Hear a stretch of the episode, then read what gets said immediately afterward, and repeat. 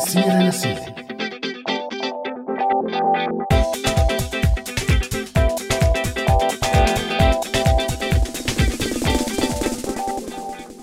أهلا وسهلا بكل يلي عم يتابعنا على هوا راديو سوريالي من اللاجئين والمغتربين والمقيمين داخل الوطن والمخفئين والمخفئات طالعين نازلين. لا حسد ولا ضيقة عين وآخر شي منمسي عليهم هدول العائدين لحضن الوطن أو الراغبين بالعودة لحضن الوطن. وبما أنه الكلاشة يلي نتراه همام كتير طويلة فبرحب بكل مستمعينا على هوا راديو سوريالي وهو يلي عم يسمعونا فيما بعد من الأرشيف. أما ليش عمل همام هذا الترحيب الطويل وليش ذكر العائدين لحضن الوطن؟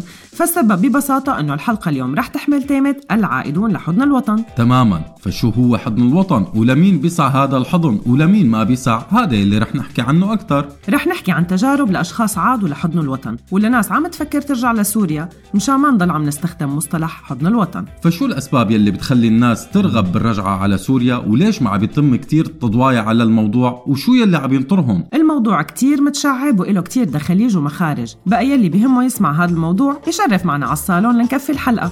بس من بعد ما نسمع هالغنية.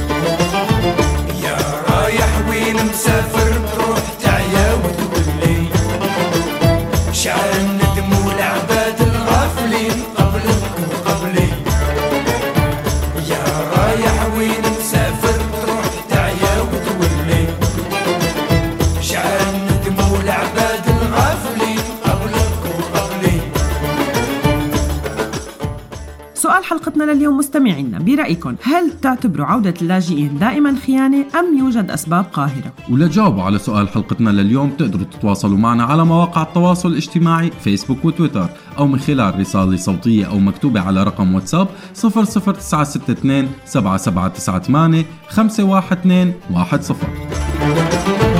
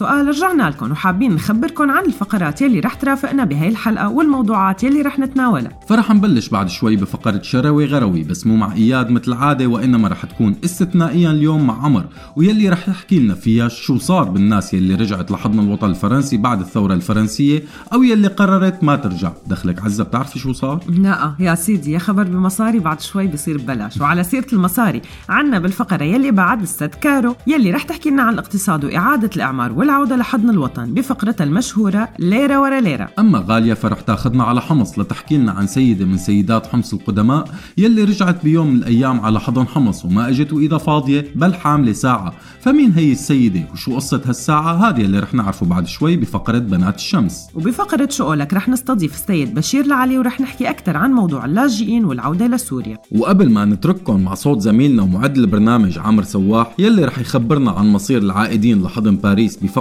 شروي غروي. بدنا نسمع عزة عن مين رح تخبرنا اليوم بوجوه سورية. وجوه سورية. معي أنا عزة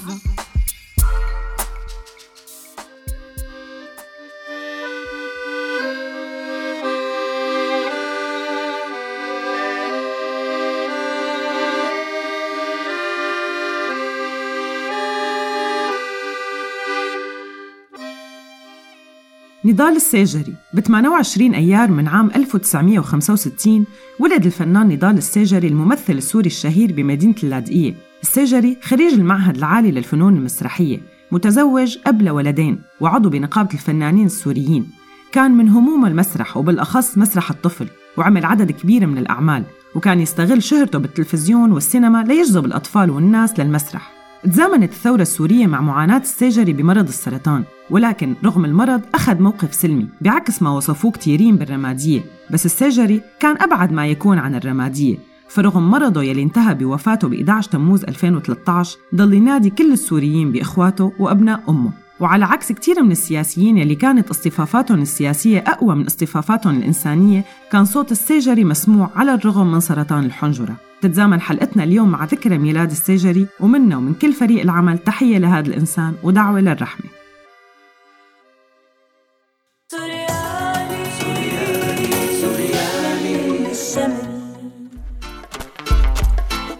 شروي غروي معي أنا إياد كلاس.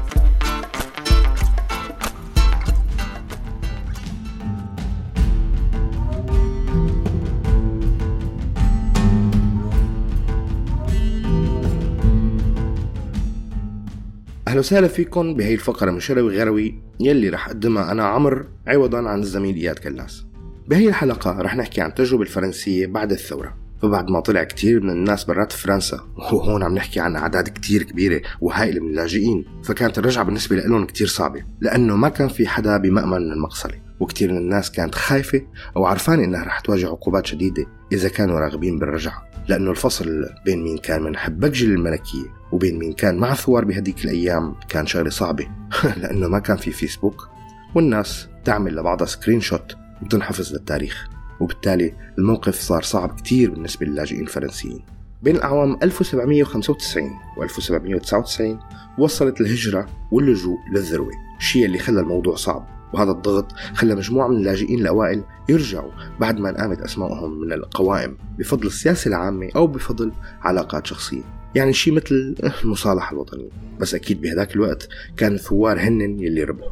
على كل ما رح نفوت بهذا الباب ونحزن ونزعل على حالنا. في كتير ناس بهديك الفترة كانوا قادرين يتصالحوا مع النظام الجمهوري الجديد والنظام اللي بلش يتشكل بعد الثورة. ولليوم لسه في حوار وكتب عم تحكي عن هي العودة. طبعا هذا الشيء ما منع من إنه تصير عمليات تطهير وتصفية وطرد. وبالتالي موجة تانية من الهجرة عام 1797 هذا الشيء خلى نابليون كقنصل يسكر كليا قوائم المهاجرين بسرعة محاولة لدرء الفتن بس هذا الشيء ما كفى. كان من الضروري إنه يصير إجراء رسمي وهذا اللي صار بس بعدين عام 1802 مع عفو واسع النطاق باستثناء ألف اسم من المهاجرين اللي هن بالأخص الملك وشبيحته. وبناء على هذا الشيء رجعت الغالبية العظمى من المهاجرين لفرنسا. تحت القنصلية بما فيها مجموعات كان المفترض أنها موالية للملكية حتى أنه البعض استرجعوا ممتلكاتهم اللي ما تم بيعها غريب ما؟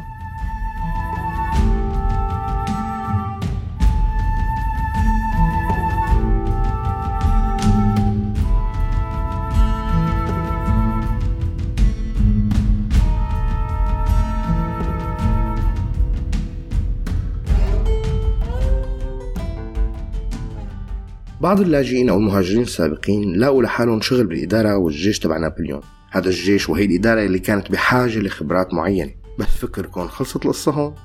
لا أبدا. فتاريخ الهجرة واللجوء الفرنسي ما خلص بسنة 1802 أو سنوات 1814 و 1815 فظلت هي المشكلة لفترة كتير طويلة رغم محاولات التغيير والإدماج مع فرنسا الجديدة وبالتالي تعاقبت موجات من اللجوء. لليوم في كتير من الباحثين والدارسين عم يعملوا أطروحات عن هذا الموضوع. فإذا رحنا شروي أو رحنا غروي الحقيقة الأحداث الكبيرة بالتاريخ مثل الثورات قصص اللاجئين واللجوء ما بتخلص بسرعة. وهي بحاجة فعلا لزمن كبير. فإذا أخذنا المثال الفرنسي بنشوف أمثلة بدول الجوار مثل العراق ولبنان وفلسطين. وإذا بعدنا أكثر بنشوف أمثلة كتير صعبة عن لاجئين اليونانيين بعد الحرب الأهلية باليونان. وهي الحالات لليوم مستمرة. حتى الحرب الأهلية الإسبانية في ناس إسبان لليوم ما رجعوا على بلادهم. لك حتى بالولايات المتحدة الأمريكية في عدد كبير من أمثلة اللاجئين شي رجع على أوروبا أو شي صار كندي. قولتكم نحن شو بنعمل. كنت معكم أنا عمر سواح استثنائيا هالمرة بشروي غروي.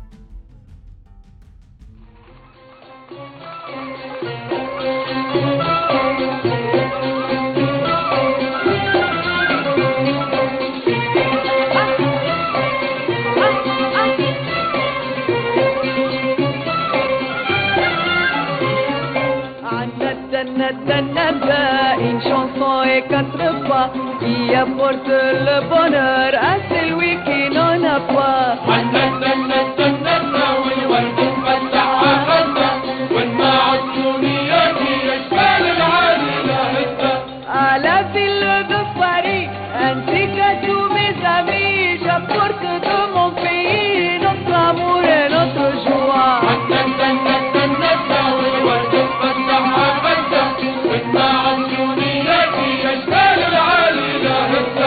J'apporte un de fleurs, notre ciel et sa douceur, cœur عماد الخطيب جاوب على سؤالنا لليوم وقال الخيانة إنه تموت الثورة بقلوبنا. أما لاكي بوش فقال ليش مين قال لك إنه في حدا بده يرجع؟ طارق المصطفى كمان كتب على صفحتنا على الفيسبوك وقال لا مو خيانة بالعكس أنا مع عودة الكل. بس لما يكون شبيح أو بويجي قاعد بتركيا عم يشحد ويوسخ ويفسفس على الخلق ويرجع لأنه ما عاد توفي معه فهذا إذا رجع بيكون ريحنا من وسخه.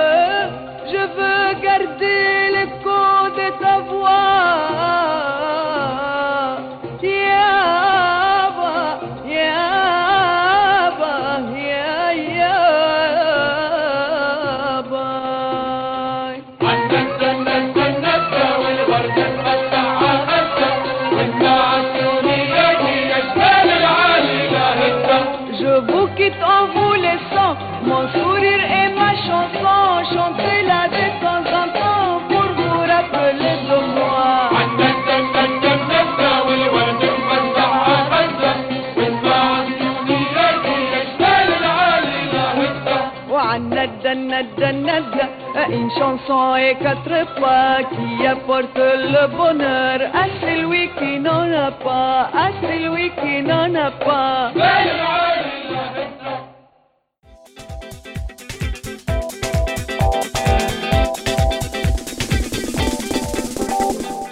ورجعنا لكم مستمعينا من جديد بالقسم الأول من حلقتنا لليوم واللي مثل ما أسلفنا رح نحكي فيه عن العودة لحضن الوطن. الحقيقة هذا المصطلح هو مصطلح انشغل عليه من زمان كتير وتم تكريسه بشكل كبير مع بدايات الثورة وتم تطويره وتكريره بشكل كتير كبير مع بداية المصالحات. ومع مرور الوقت بلش هذا المصطلح يصير له استخدام سياسي أكبر ومع عدد من الفصائل يلي بلشت ترجع وعدد من الانشقاقات المعاكسة ويلي خلت كتيرين يرجعوا لحضن النظام. وبعدها بلش يستخدم هذا المصطلح بكل دول العالم. واليوم بلشنا نشوف بعدد من الدول يلي استقبلت اللاجئين السوريين بعض الحركات وبعض الممارسات تطلع على السطح للضغط بالعودة لسوريا. اشتغل اليمين المتطرف بأكثر من دولة على هذا الشيء ويمكن أبرزها كانت الإعلانات الطرقية يلي شفناها بألمانيا ويلي عم تدعي السوريين تحديدا بالرجعة. وأكيد اليمين المتطرف بالدول الثانية ما كان الحال أفضل وأصلا الاستغلال السياسي للإنسان السوري بعد الثورة ووحشية النظام ما توقف من اليوم الأول للثورة. من الخطوط الحمراء تبع أوباما مرورا بأردوغان وصولا للاءات كثيرة من الدول العربية والعالمية. ويمكن هما من الضروري أنه نذكر الناس أنه بشار الأسد وجماعته سبق وإلهم واجتمعوا مع كثيرين من الأحزاب اليمينية سواء بأوروبا أو بأمريكا وحافظوا على علاقاتهم مع المتطرفين القوميين بالعالم العربي خلال فترات متباعدة أو متقاربة وحافظوا على هذا الرابط وقدروا دائما يستغلوا لمصلحتهم. على كل حال بالسنين الأخيرة ومع التقدم العسكري للنظام بعدد من المناطق شهد الموضوع كتير أخذ ورد وبالفعل بلشنا نسمع عن عودة طوعية أو إجبارية من عدد من دول الجوار للسوريين. بس اليوم للأسف عم يخف الحديث بالإعلام عن هالموضوع. بعدد من المقالات والتقارير الصحفية بنص السنة الماضية بتحكي عن كيف أن القنصلية السورية باسطنبول صارت تسرع عملية منح ورقة ذهاب بلا عودة للسوريين يلي بدهم يرجعوا لمناطق سيطرة النظام عن طريق لبنان. تتقدم هي الورقة للسلطات التركية بالمطار ومن هنيك بيرحلوا. وبتأكد هي التقارير الصحفية إنه هي العملية ما عم تتدخل فيها المنظمات الدولية أو حتى الجانب التركي. مع العلم أنه يلي بيطلع بهي الطريقة بينمنع من دخول الأراضي التركية لمدة خمس سنين. حسب موقع المدن الإخباري يلي نقل عن أحد الأشخاص الطريقة يلي بتتم فيها العملية. بيتم تسجيل الأسماء عن طريق أشخاص موجودين بلبنان من أصدقاء أو أقارب ليتم تشكيل مجموعة من الدفعات حصلت على ضمانات من الجانب الروسي. حسب المقال طبعا وبمعية جهات المصالحة المحلية بتكون الموافقات من الجانبين السوري واللبناني. بمقال تاني بينقل بعض الشهادات يلي بتقول إنه بتكون العودة خلال 15 يوم من تسجيل الطلب. بعض الأشخاص يلي ما عندهم عسكرية ما بيكون في شروط على عودتهم بينما الأشخاص يلي عليهم عسكرية بيطلع لهم اعفاء لمدة 6 شهور وبعدها بينضموا لقوات جيش النظام. طبعا ما في داعي نذكر هون إنه نحن ما عم نحكي عن الأشخاص المطلوبين لأجهزة أمنية لأنه هذا الشيء بيختلف من ملف لملف وحسب كل واحد منهم. من طرف تاني الأردن اليوم يلي لسه بيستضيف ما يقارب 1.3 مليون سوري من بداية الثورة منهم 671148 لاجئ مسجل عند الأمم المتحدة. هذا البلد يلي عم يعاني من عدد كبير من المشاكل الاقتصادية والضغوطات السياسية الكتيرة على ما يبدو إنه العلاقة بينه وبين قصر المهاجرين بالشام عم تتحسن وبلش هذا التحسن من خلال رفع عمان تمثيل دبلوماسي بسفارتها بالشام وتعيين دبلوماسي أردني برتبة مستشار كقائم بالأعمال بالإنابة. وآخر خطوات التقارب كانت من خلال دعوة رئيس مجلس النواب الأردني البرلمان السوري لمؤتمر اتحاد البرلمان العربي يلي صار بعمان. طبعا هذا التقارب لاقى ترحيب من روسيا وبعدها طلع تصريح أردني بيعبر عن استعداد الأردن لمساعدة السوريين المتواجدين على أرضه ليرجعوا على سوريا. تصاعدت أرقام العائدين من الأردن وفق المفوضية السامية للأمم المتحدة لشؤون اللاجئين وقالت المفوضية بتصريح للجزيرة نت أنه الأرقام مبنية على مطابقة قوائم حكومية للمغادرين مع بيانات لاجئين مسجلين عندها. ومن تركيا والأردن منروح للبنان عون وجبران باسيل وحزب الله والعهد القوي. حجم هائل من الضغوطات يلي واجهها كثير من السوريين بلبنان ويلي ترافقت أزمتهم مع وصول ميشيل عون للرئاسة. عون يلي كان العدو السابق للنظام والحليف القوي له حاليا. فعلى الرغم من الاستضافة الكريمة من كتير من اللبنانيين للسوريين إلا أنه على الطرف الثاني كان في كتير دعوات كراهية وعدم قبول عند كتير من الأوساط الشعبية للتيارات السياسية المختلفة.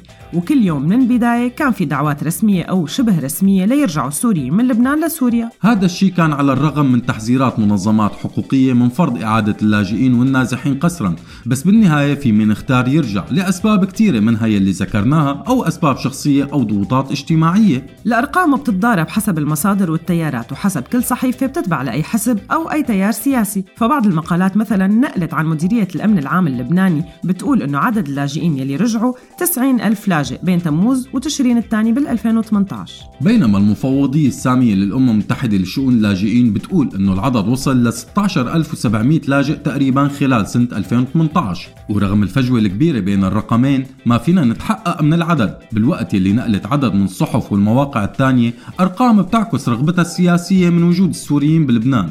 وأحيانا جوات التيار السياسي اللبناني نفسه بتختلف الأرقام. فمثلا إذا كان الوزير يلي بيتبع لهذا التيار السياسي حابب يشحد على وجود السوريين بيقولوا إنه لسه في كتير سوريين على الأراضي اللبنانية. أما إذا سياسي تاني من نفس التيار بده يعمل مكاسب سياسية داخلية بيقول إنه نحن يلي عم نطالع السوريين برا لبنان. بينقل موقع المدن الإلكتروني عدد كبير من قصص اللجوء الثاني بعد لبنان.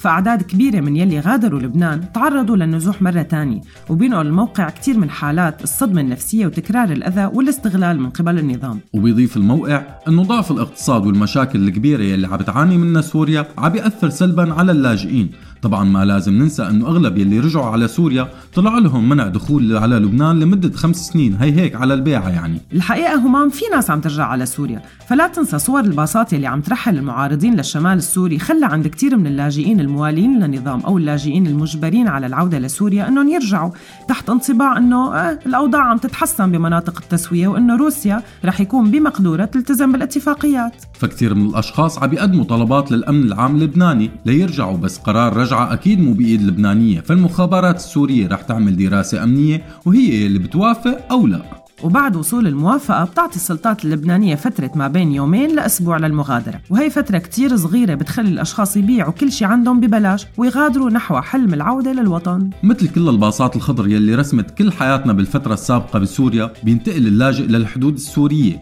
وهنيك رح تكون سما والميادين بالإضافة للأقنية الإيرانية بانتظاره لتنقل العودة الميمونة للمواطن يلي هجرتهم الجماعات المسلحة حسب وصف النظام. طبعا كل التقارير والمقالات المكتوبة عن الموضوع بتنقل مدى دهشة الناس الراجعة بحجم الدمار وهون بيجي السؤال الأول. لوين راجعين؟ غياب كل الخدمات الأساسية بينضاف لها الهاجس الأمني الدائم والمضايقات من أزلام النظام وأكيد حملات التجنيد القسري والاعتقال العشوائي على الحواجز هذا يلي بشكل الرعب الأكبر لكل السوريين من بداية الثورة. فالنظام على الرغم من أنه أعطى موافقته للرجعة ما وقف عن ملاحقة ومضايقة كثير من العائدين حتى أنه في حالات مسجلة عن اعتقال بدون أسباب. طبعا كاتب التقرير يلي عم يحكي عنه عمر ما بيعرف سوريا أبدا لأنه إيمت النظام كان بده يعطي أسباب لأي اعتقال. المهم في حال اعتقال الشخص فدعوات الأفرع الأمنية على فنجان قهوة للراجعين لحضن الوطن هي عادة لابد منها. وهنيك رح ينسأل الشخص بالتفصيل عن السنوات يلي قضاها اللاجئ ببلد اللجوء. ومن هون بتنقل مقالات وصحف كتيرة ما يسمى بقرار اللجوء الثاني والعودة للبنان أو الأردن مجددا. وحكاية وجع وسرقة جديدة مع المهربين. طبعا ال 1500 دولار صارت مبلغ كتير قليل فبعض المهربين هلأ عم يطالبوا بأرقام أكبر بكتير. على كل الأحوال هذا جانب من الجوانب والقصة مثل ما قلنا أعقد وأكبر بكتير فمثلا في سؤال هل السوريين يلي ضلوا مع النظام خلال كل هاي الفترة مستعدين يستقبلوا السوريين يلي بدهم يرجعوا فصرنا نسمع كتير عن الأقنية التلفزيونية التابعة للنظام ومحطات الإذاعة التابعة للنظام كمان إنه كتيرين ما بيرحبوا بعودة اللاجئين في الحديث عن البنية التحتية هل هي قادرة تتحمل عودة كل هذا الحجم من اللاجئين؟ فالنظام بدون المليونين ونص يلي موجودين بلبنان والأردن بس ما قدران يقدم الخدمات للناس يلي عنده فشو الحل؟ شو هو هذا الثمن يلي رح يدفعه اللاجئ بالعودة وشو الربح يلي رح يكسبه النظام من عودة اللاجئين. وعن هذا الموضوع نحن رح ناخد break ونروح لعند كارولين يلي رح تحكي لنا عن الجانب الاقتصادي مع الموضوع وبنرجع لكم بعدين. فشو مخبية لنا كارو؟ ليرة ورا ليرة. معي أنا كارولين.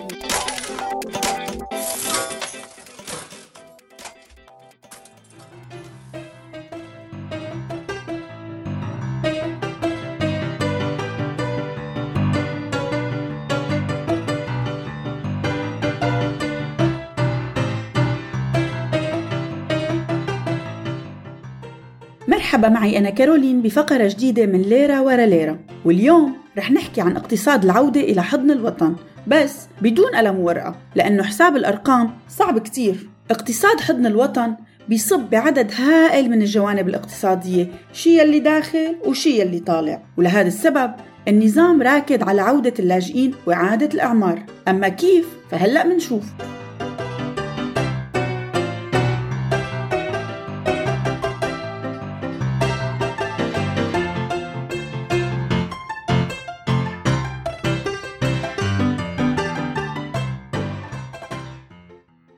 المكاسب الاقتصادية يلي حققها ولسه عم بيحققها النظام هي عن طريق جوازات السفر ويلي عدد كبير من السوريين مجبرين يدفعوا مبالغ للنظام ليقدروا يجددوا أو يغيروا أو يستصدروا جوازات سفرهم. استغل النظام هذا الشيء لسنين طويلة واليوم مع ملف عودة مئات الألوف من اللاجئين يلي هربوا من سوريا تحت وقع الحرب وعلى الرغم من صغر المبلغ المتوجه بدفعه إلا أنه ليرة ورا ليرة بتجمع بينضاف لهذا الشيء. المصاري يلي ممكن تدفعها بعض الدول الأجنبية للاجئ ليرجع لبلده. وعلى الرغم كمان من صغر هذا المبلغ بس رح يكون وسيلة لاسترزاق وابتزاز جماعة النظام للراجعين لحضنه.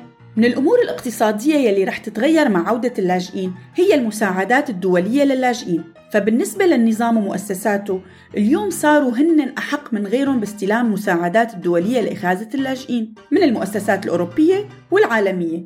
ومع عودة عدد أكبر من اللاجئين بخف الضغط على دول الجوار وبالتالي بخف التمويل عليهم وبيزيد عنده النظام هذا الشيء يلي مو بس رح ينعكس على الوضع الاقتصادي للنظام لا بل على الوضع السياسي. من الأسباب يلي عم بيسعى لها النظام على المدى القريب والبعيد هي مصاري إعادة الأعمار. وهي المصاري يلي تقدر بالمليارات رح ترجع بالقطارة من الأوروبيين في حال ما تم حل ملفات اللاجئين. وهون نحن ما عم نحكي عن اللاجئين السوريين بأوروبا بل عم نحكي عن اللاجئين السوريين بتركيا ولبنان والأردن يلي هن موضوع كتير كبير بالمفاوضات. وبالتالي فوق المساعدات في مصاري وعقود إعادة أعمار. فأول شيء بيخلصوا الأوروبيين من شحادة ونق الدول المجاورة على السوريين. ومن جهة تانية بيصيروا بيحكوا مع شخص واحد مو مع أكثر من جهة وخاصة الأوروبيين مغرومين بصهر الجنرال عون بلبنان حمامة السلام. أكيد الروس والإيرانيين ومن لف لفهم رح يكون لهم إيد ورجل بملفات إعادة الأعمار بس في عدد كبير من العقود والمشاريع يلي النظام رح يكون عنده رغبة إنه يستجرها مع دول غربية وحتى خليجية حسب تركيبته الاقتصادية والسياسية التاريخية. من الشغلات المهمة يلي رح تتغير مع عودة اللاجئين هي الاقتصادات المهاجرة أو الاقتصادات والشركات يلي نشأت برات سوريا خلال هاي الفترة. هاي الاقتصادات يلي رح يكون عندها رغبة ترجع رح تلاقي حجم كبير من التسامح عند النظام. في حال سلموا بولائهم للنظام ولو مو بشكل كامل. فبنظرة صغيرة على حجم رجال الأعمال السوريين يلي حققوا نجاحات بدول مثل مصر وتركيا ولبنان هذا الشيء ما رح يجيب فقط أموال للنظام السوري بس رح يفتح على اقتصادات هي الدول بشكل أكبر وفرصة لخلق منافذ تانية وصنع نماذج جديدة مثل سامر فوز ومين مثله بوقت لاحق لأن النظام تعلم درسه إنه ما يحط كل بيضاته بسلة مخلوف. في جانب كتير مهم كمان بهذا الاقتصاد ما رح يبين بشكل مباشر اليوم على الاقتصاد بالمنطقة المحيطة بسوريا بس ممكن يبين مع مرور السنين. فالعمالة السورية ورأس المال المهاجر خلال ما يقارب على عشر سنين ترك أثر كبير بإعادة الأعمار بدول مثل العراق ولبنان وخلق مساحات سكنية جديدة واقتصاد جديد مثل الزعتري بالأردن وخلق عادات جديدة بمجالات المطاعم والفنادق بدولة مثل مصر. وأخيرا وليس آخرا حجم الأموال الضخم جدا سواء من تبييض الأموال أو أموال الصفقات السياسية ببعض دول الخليج. لعب دور اقتصادي وسياسي وحتى إعلامي بهي الدول. في حال تم التحكم فيه بشكل شبه كامل من قبل النظام أو مين عم يسعى لتسكيره. الحقيقة النظام فعليا ما له متحضر لرجعة أي مواطن سوري للبلد بس ماكينة ال PR تبعه شغالة ليرجعوا الناس وهنيك ما رح يلاقوا لا مي ولا غدا ولا كهرباء ولا بنزين ولا حتى مصاريف النقل. فالنظام ببساطة بده اللاجئين يرجعوا ليستخدمهم من جديد وقود لإله شخصيا ولوجوده ولإقتصاده. كنت معكم أنا كارولين بليرة ورا ليرة. باي! وفايتني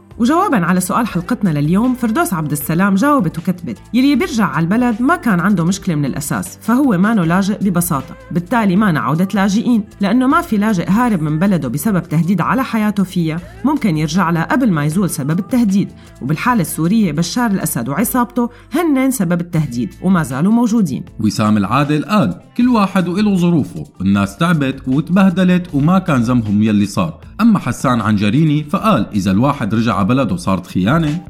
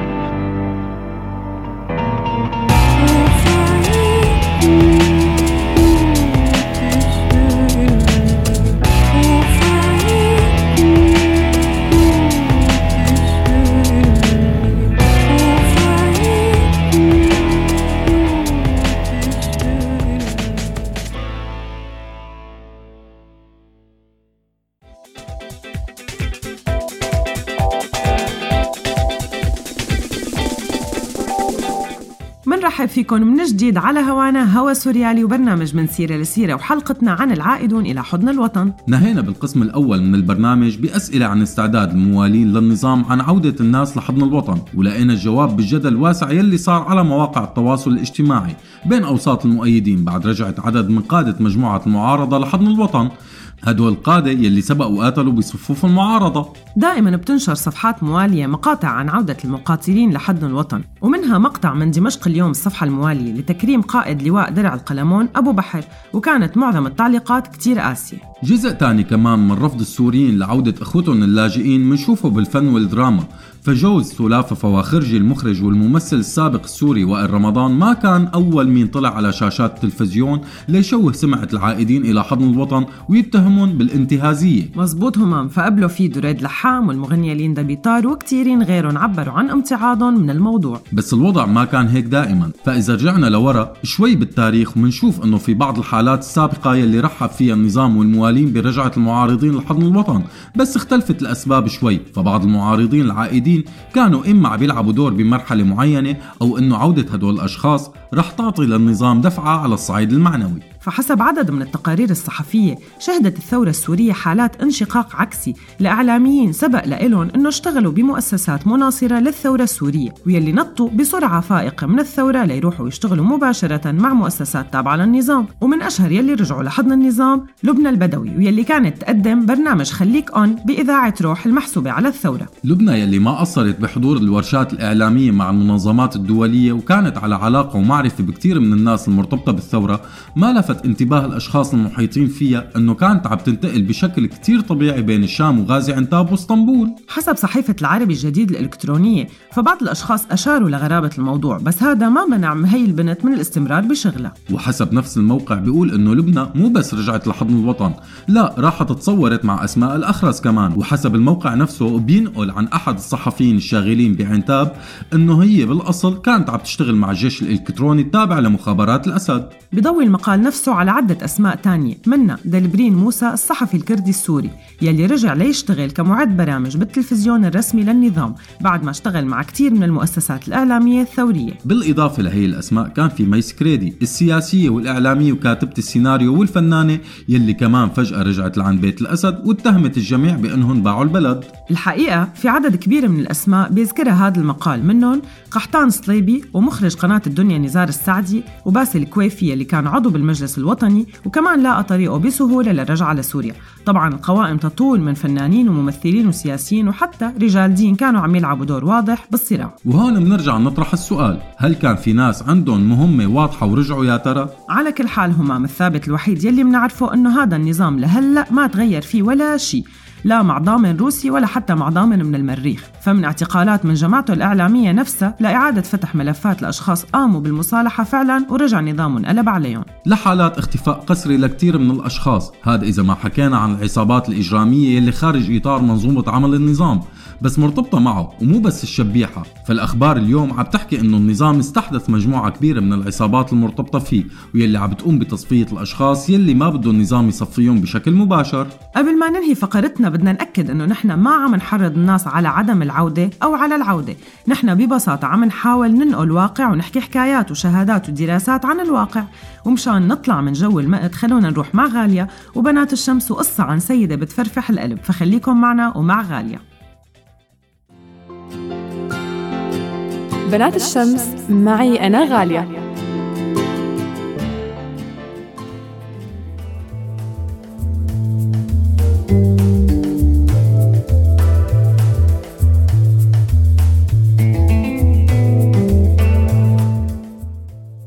عزة وهمام عم يحكوا عن العودة لحضن الوطن.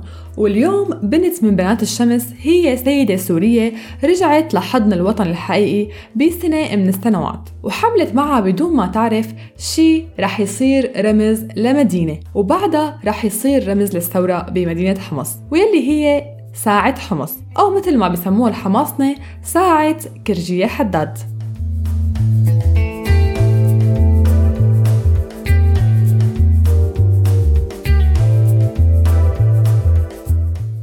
كرجية حداد يلي ولدت بحمص سنة 1980 هاجرت مع أهلها للبرازيل سنة 1902 وهي فترة عرفت كتير من الهجرات السورية.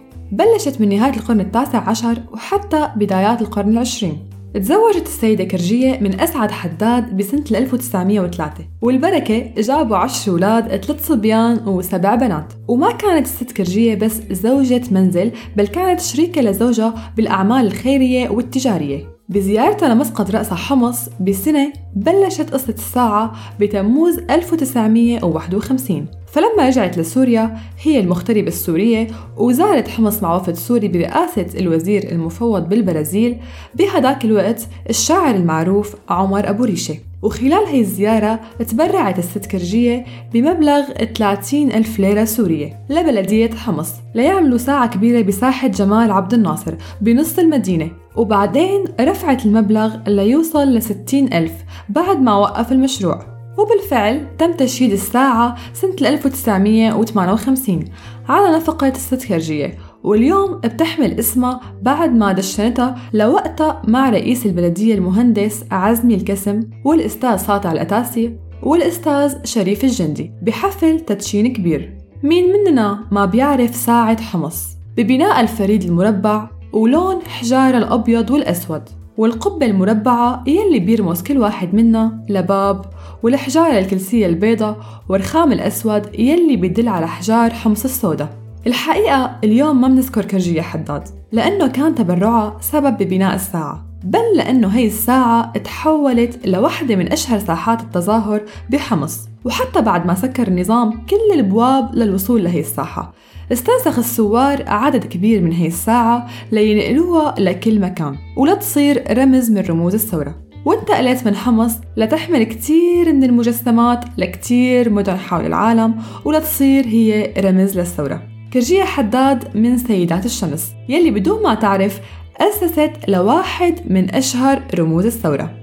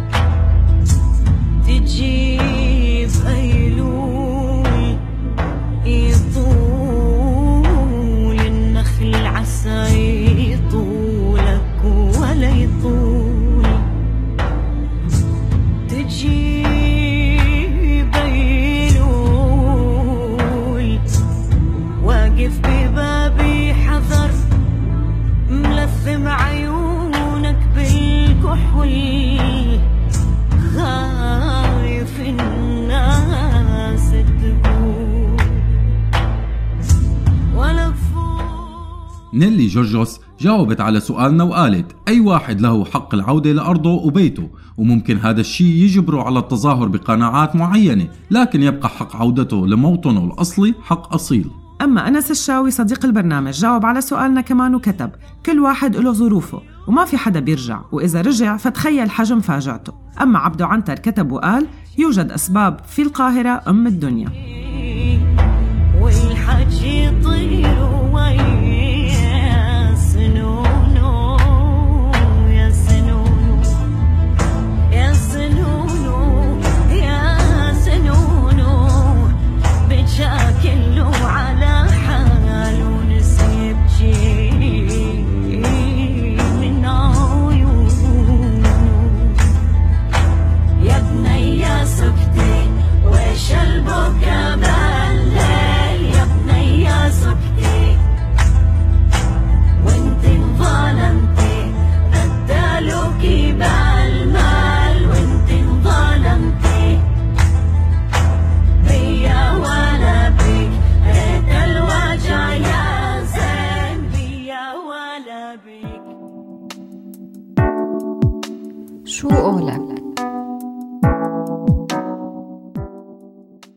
بشير علي دكتوراه حول الخطط المستقبلية للاجئين السوريين بألمانيا. اشتغل مع الصليب الأحمر كمدير لمشروع الرعاية يلي بيعتمد على مبدأ مساعدة الألمان للاجئين. وحاليا مرشد اجتماعي للأطفال ذوي الاحتياجات الخاصة وعضو المجلس الاستشاري للأجانب بمدينة جيسن بالإضافة لأنه نائب مختص بالهجرة وخدماتها سوريالي سوريالك سوريا إلنا كلنا. سوريالي سوريالك أنت اللي قادر تغير. أهلا وسهلا فيك الأستاذ بشير علي ضيف عزيز ببرنامج من سيرة لسيرة عهوى راديو سوريالي. أهلا وسهلا فيك سيد بشير. أهلا وسهلا فيكم ويشرفني كثير إنه أكون معكم اليوم. أهلا, أهلا وسهلا فيك. آه، بداية سيد بشير تحكي لنا عن تصورك التقريبي عن حجم اللاجئين يلي عم يرجع على سوريا وإذا كنت عايش تجارب لأصدقاء أو معارف رجعوا على سوريا من ألمانيا بالذات؟ حقيقة هذا الموضوع كثير آه، متشعب يعني. والعودة إلى سوريا آه، في بطريقة نظامية. يعني واحد بيقدم طلب على مشان عودة طوعية ضمن برنامج تتبناه الحكومة الألمانية. وفي ناس كثير عم يرجعوا آه، بطريقة غير شرعية. يعني مثل ما أجوا بطريقة غير شرعية لألمانيا آه، فيهم يرجعوا يعني بطريقة غير شرعية. وفي كثير ناس عم يرجعوا على تركيا بهذا.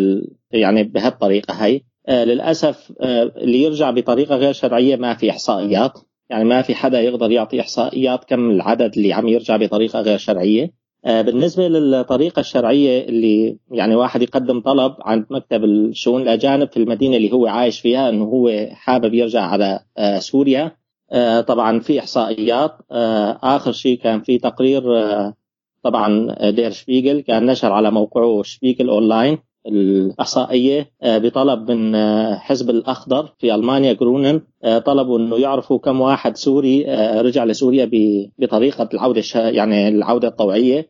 فكان يعني في عام ال- آه، 2017 آه، 179 شخص يعني تقريبا 200 شخص بالعام 2018 كانوا آه، 466 شخص. بالربع الأول من هذا العام يعني من 2019 كان العدد 77 معناتها النسبة لكن- بتزايد يعني. النسبة النسبة بالنسبة للسوريين صحيح بتزايد لما نقارن مع السنوات الماضية بس بالمجمل بشكل عام بالأعداد الكاملة للاجئين من كل الدول آه، هو في تناقص يعني. طيب شو برأيك هي الأسباب يلي عم تخلي السوريين يرجعوا بهي الفترة بالذات؟ آه، هلا بالنسبة للتقرير اللي صدر عن طريق آه، دير شبيغل ويعني يعني في كثير تقارير صحفية عم تحكي بهذا الموضوع اللي هو صعوبة الاندماج أول شيء هو تعلم اللغة يعني والدخول لسوق العمل. آه، أغلب يعني الناس جايين من سوريا أصحاب مهن لكن ما كانوا دارسين في سوريا. يعني منهم الميكانيكي منهم الكهربائي يعني اللي كان يشتغل كهرباء سيارات اللي كان يشتغل آه، دهان اللي كان يشتغل آه، يعني مهن متنوعة ما كان عندهم الشهادات اللي يقدروا يدرسوا فيها في ألمانيا. فكان أنه في صعوبة في تعلم اللغة والدخول لسوق العمل. هاي أول سبب. السبب الثاني هو ال- البيروقراطية الألمانية حقيقة والتعامل مع الأوراق. يعني كل شيء بده موعد.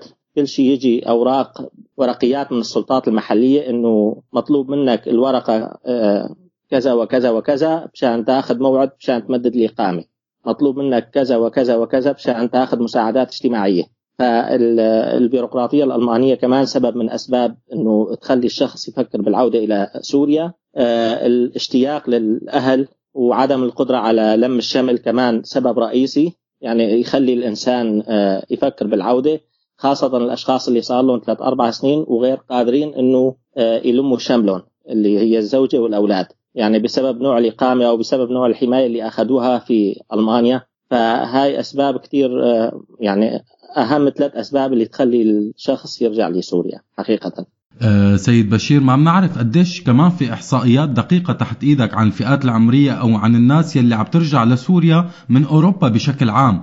آه في حال ما توفرت هي الإحصائيات فمن خلال علاقتك ومراقبتك للوضع قديش بتصورك عدد عدد العائدين عفوا وهل هي الأعداد ممكن تمثل جزء كبير من أوروبا أو إنه لكل بلد في له خصوصياته؟ آه، حقيقة أنا بالنسبة للبلدان غير ألمانيا آه، ما لي علم يعني بسياسة اللجوء أو بسياسة الهجرة اللي عم تتبعها الحكومات هناك لكن في ألمانيا السياسات عم تتشدد يعني بحق القادمين الجدد. وفي ضغط نفسي كتير آه، كبير على الأشخاص. الأمر اللي يخليهم أنه ما عم يطمنوا للمستقبل في ألمانيا. يعني ما عم يخ... يعني يخليني يفكروا 100 مرة لقدام إنه لوين؟ لوين أنا رايح؟ لوين بدي أصل في ألمانيا؟ هل إلي مستقبل؟ فالسياسات المتبعة في ألمانيا عم تأثر على يعني على القادمين الجدد إنه إنه يفكروا بالعودة إلى آه، سوريا. بالنسبة للإحصائيات للأسف حتى المكتب الاتحادي للهجره واللاجئين من امبارح عم أقرأ على الموقع الرسمي الإحصائيات التي تخص السوريين ما يقربوا عليها. إلا كم عدد الأشخاص الذين تقدموا بطلب لجوء وكم عدد الأشخاص الذين حصلوا على حق اللجوء على صفة لجوء على حماية مؤقتة على منع ترحيل آه، بشكل عام مذكور. بس إنه آه، على العودة الطوعية لسوريا آه، بالإحصائيات عدد السوريين غير مذكور إلا تم الجواب على بناء على طلب من أحد أعضاء حزب الخضر في البرلمان الألماني. فكان تم الرد بشكل عام يعني. يعني اعطاء أرقام عامة يعني ما في. آه، إنه إحصائيات تنزل بشكل رسمي على المواقع الرسمية ما في حقيقة. طيب بخصوص الفئات العمرية هل يا ترى ممكن فئة الشباب هي اللي عم تضل أو هي عم ترجع أو أو كمان صعب صعب هذا الموضوع؟ آه، ما فينا نحكي إنه نقول إنه هن الشباب ولا العائلات. أنا حسب آه، متابعتي الشخصية مع الناس بعرف عائلة كاملة مع يعني شخص من ريف دمشق. مع مرته كان تقرير على القناة الألمانية طلع كمان آه، رجع على سوريا السنة الماضية ومع أنه بناته كانوا مندمجين في في في ألمانيا يعني بالمدارس وكانوا وصلوا على البكالوريا وعلى الرغم من هيك كمان يعني قرر أنه آه، يرجع آه، في يعني في عائلة كانت عنا كنت مسؤول عن مخيم يضم 200 شخص بال 2016 في عائلة سورية كانت مقيمة في مصر ما ما تحملت الضغط النفسي إنه هي عايشة بخيمة آه، ليصدر قرار آه، يعني منحهم حق اللجوء ولا لا. تحت الضغط قدموا طلب إعادة يعني عودة طوعية وتمت الموافقة ورجعوا لمصر. يعني كان معهم إقامات في مصر. فيعني ما فينا نحكي حقيقة أو ما فينا نقول أي فئات عمرية هي المستهدفة يعني. أو إنه ألمانيا آه، بدها حدا يرجع على سوريا؟ لا ما بدها حدا يرجع على سوريا. طيب من خلال عملك عن قرب بشكل كبير بملف اللاجئين بألمانيا قديش نسبة الأشخاص يلي قدرت تخلي وضع اللجوء تبعها قائم وترجع على سوريا؟ وشو موقف الدولة الألمانية من هدول الأشخاص؟ وكمان في كمالة للسؤال إنه كمان شو موقف الدولة الألمانية من الأشخاص يلي ثبتت موالاتهم للنظام وعدم حاجتهم الحقيقية لوضع اللجوء؟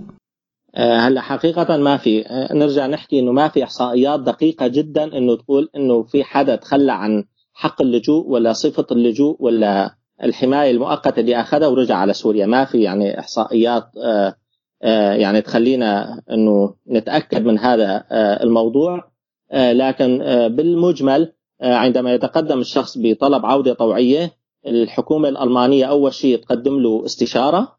وبتعطيه الإمكانيات اللي تقدر تساعده آه، فيها في في البلد اللي هو اللي راح يرجع له سواء كان آه، سوريا ولا غير بلد آه، وكم المبلغ اللي راح يعطوه إياه بشرط إنه ما ما يرجع يقدم لجوء في ألمانيا والأمر يعود له يعني هن ما يعني هن بالأخير ما بيهمن إنه إذا هو حاصل على صفة لجوء ولا لسه هو لسه إنه مقدم طلب لجوء عم يستنى جواب. آه، ل- للموالين للنظام السوري آه، للأسف في ألمانيا ما في آه، تدقيق. يعني ما ما بيعرفوا هذا مؤيد ولا هذا معارض ولا هذا موالي. فصعب جدا إنه يعرفوا مين الموالي ومين المعارض. كل واحد ياخذ يعني حق اللجوء أو صفة اللجوء أو الحماية المؤقتة أو منع ترحيل حسب الأسباب اللي هو قدمها. سواء كان موالي أو معارض ويتم سحب آه، آه، حق اللجوء أو صفة اللجوء أو الحماية اللي أخذها آه، إذا انتهت أسباب اللجوء في سوريا. طبعا يتم إعادة دراسة الملف بعد ثلاث سنوات. تمام. آه، مؤخرا سيد بشير شهدنا على إعلانات طرقية عم يدعم فيها اليمين المتطرف اللاجئين وبالأخص السوريين للعودة لاوطانهم لأوطانهم عفوا. آه، قديش باعتقادك عم تأثر هي الإعلانات على اللاجئ ورغبته بالبقاء أو المغادرة؟ آه، للأسف فينا نحكي مو ليست فقط إنه هي ما عم تأثر فقط على نفسيتنا نحن كقادمين جدد لألمانيا بل تأثر على نفسية الألمان نفسهم إنه هلا آخر إحصائية كان إنه الألمان آه، واحد من اثنين لا يتقبل اللاجئين في ألمانيا.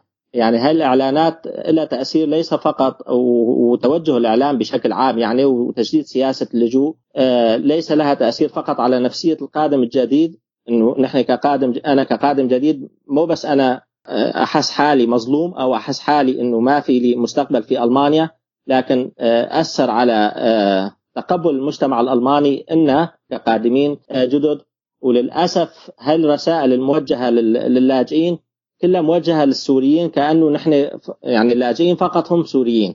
يعني هاي هاي السياسة الموجهة يعني تجاه السوريين آه، كتير كبيرة يعني لما تقارنها مع آه، الجنسيات الأخرى طبعا تأثر على نفسيتنا كقادم يعني أنا كقادم جديد تأثر علي طبعا. آه، لكن للأسف آه، ينقصنا نحن نحن كأشخاص كقادمين جدد آه، إنه كيفية الرد عليهم. يعني في في ردة فعل سلبية تجاه الإعلانات هدول وفي يعني كثير على يعني وسائل التواصل الاجتماعي ردة فعل سلبية لكن الرد القانوني ما عم نرده. مع إنه نحن في دولة قانون والحكومة الألمانية تتقبل اي أي يعني دعوة ضد هيك إعلانات يعني. للأسف نحن ما اتخذنا هذا يعني الاتجاه لكن لها تأثير كثير سلبي على على حياتنا في ألمانيا حقيقة. طب حسب اطلاعنا كان في آثار سلبية على ألمانيا لما طالبت اللاجئين العراقيين بالمغادرة بفترة من الفترات.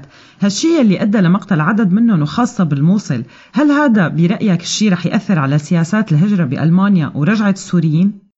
آه، بالنسبة للسياسات الهجرة هلا في يعني في ألمانيا سياسة اللجوء تغيرت كثير حقيقة عن عن الماضي. هلا هن آه، يحتاجون ل يعني أصحاب مهن ويعني أصحاب آه، شهادات عليا يقدروا يشتغلوا بسوق العمل. فكل أنواع تجديد السياسات اللي هلأ عم نشوفها نحن في ألمانيا هي تخص المكتب الاتحادي للهجرة واللاجئين آه، المسؤول عن ملفات اللجوء. لكن في سلطة أخرى لها تأثير كثير كبير على حياتنا وعلى بقائنا في ألمانيا هي سلطة شؤون الأجانب. يعني حتى لو اتخذ المكتب الاتحادي للهجرة واللاجئين سياسات متشددة بحق اللاجئين آه، السوريين ولا غير آه، جنسيات آه، المكتب يعني مكتب شؤون الأجانب في كل مدينة هو المسؤول النهائي عن ترحيل الشخص من عدمه. يعني بالنهاية هو اللي يقرر هل الشخص القادم الجديد اللي اجى لالمانيا واخذ حق اللجوء ولا صفة اللجوء وتم سحب هذه الصفة هل يعني قادر إنه يعيش؟ هل درس اللغة؟ هل وجد عمل؟ آه، هل يقوم يعني هل عم آه، يدرس في الجامعة؟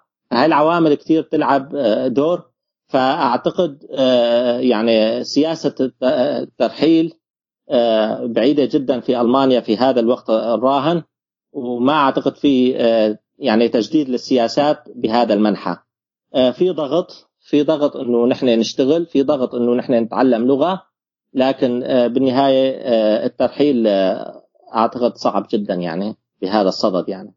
تمام. نهاية أستاذ سيد بشير شكرا كثير لك وشكرا لوقتك وشكرا على المعلومات اللي أفدتنا فيها. ويعطيك ألف عافية وإن شاء الله هيك رمضان كريم. الله يعافيكم يا رب ورمضان كريم وينعاد عليكم بالخير والبركة وعلى الأمة الإسلامية والشعب السوري كله. شكرا, شكراً كثير أهلا وسهلا. يعطيك العافية.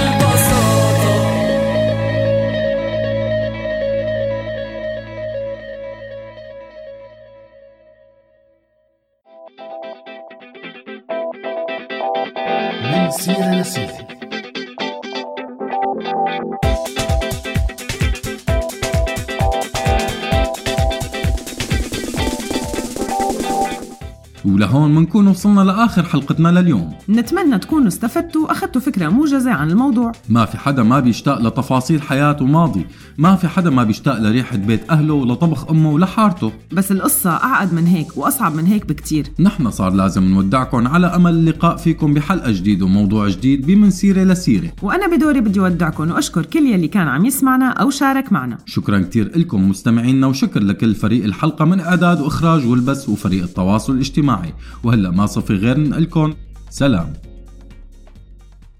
هذا البرنامج من إنتاج راديو سوريالي 2019